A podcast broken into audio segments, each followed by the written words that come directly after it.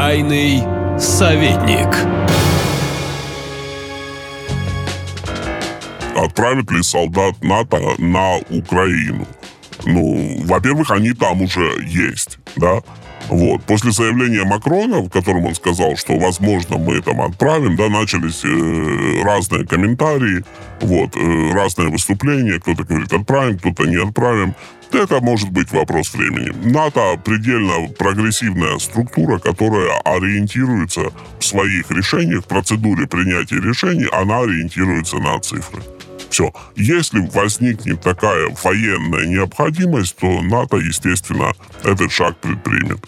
Вот. Если такой необходимости не будет, то НАТО, соответственно, и дальше будет отправлять только высококлассных специалистов, которые будут помогать настраивать оружие, работать в штабах, потому что иначе никак, потому что поддержка Украины продолжается со стороны НАТО, она не иссякнет, она будет только увеличиваться. А Макрон, ну, что делает Макрон? Он возвращает Францию на арену большой политики. Вот.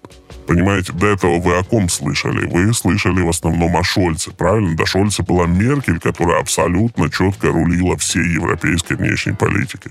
Это наследство досталось Шольцу, и он как мог тоже этим всем рулил.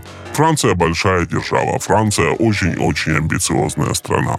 Вот. У Макрона, у Макрона не очень сладко сейчас с рейтингами, и плюс у Франции есть небольшая такая обида на Германию, что Германия это первую скрипочку играет, а Францию уже не зовет в оркестр.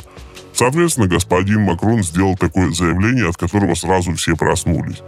Ну, вот вспомните сами, когда вы последний раз что-то слышали о Макроне, да? А вот вчера или позавчера вы слушали только о Макроне.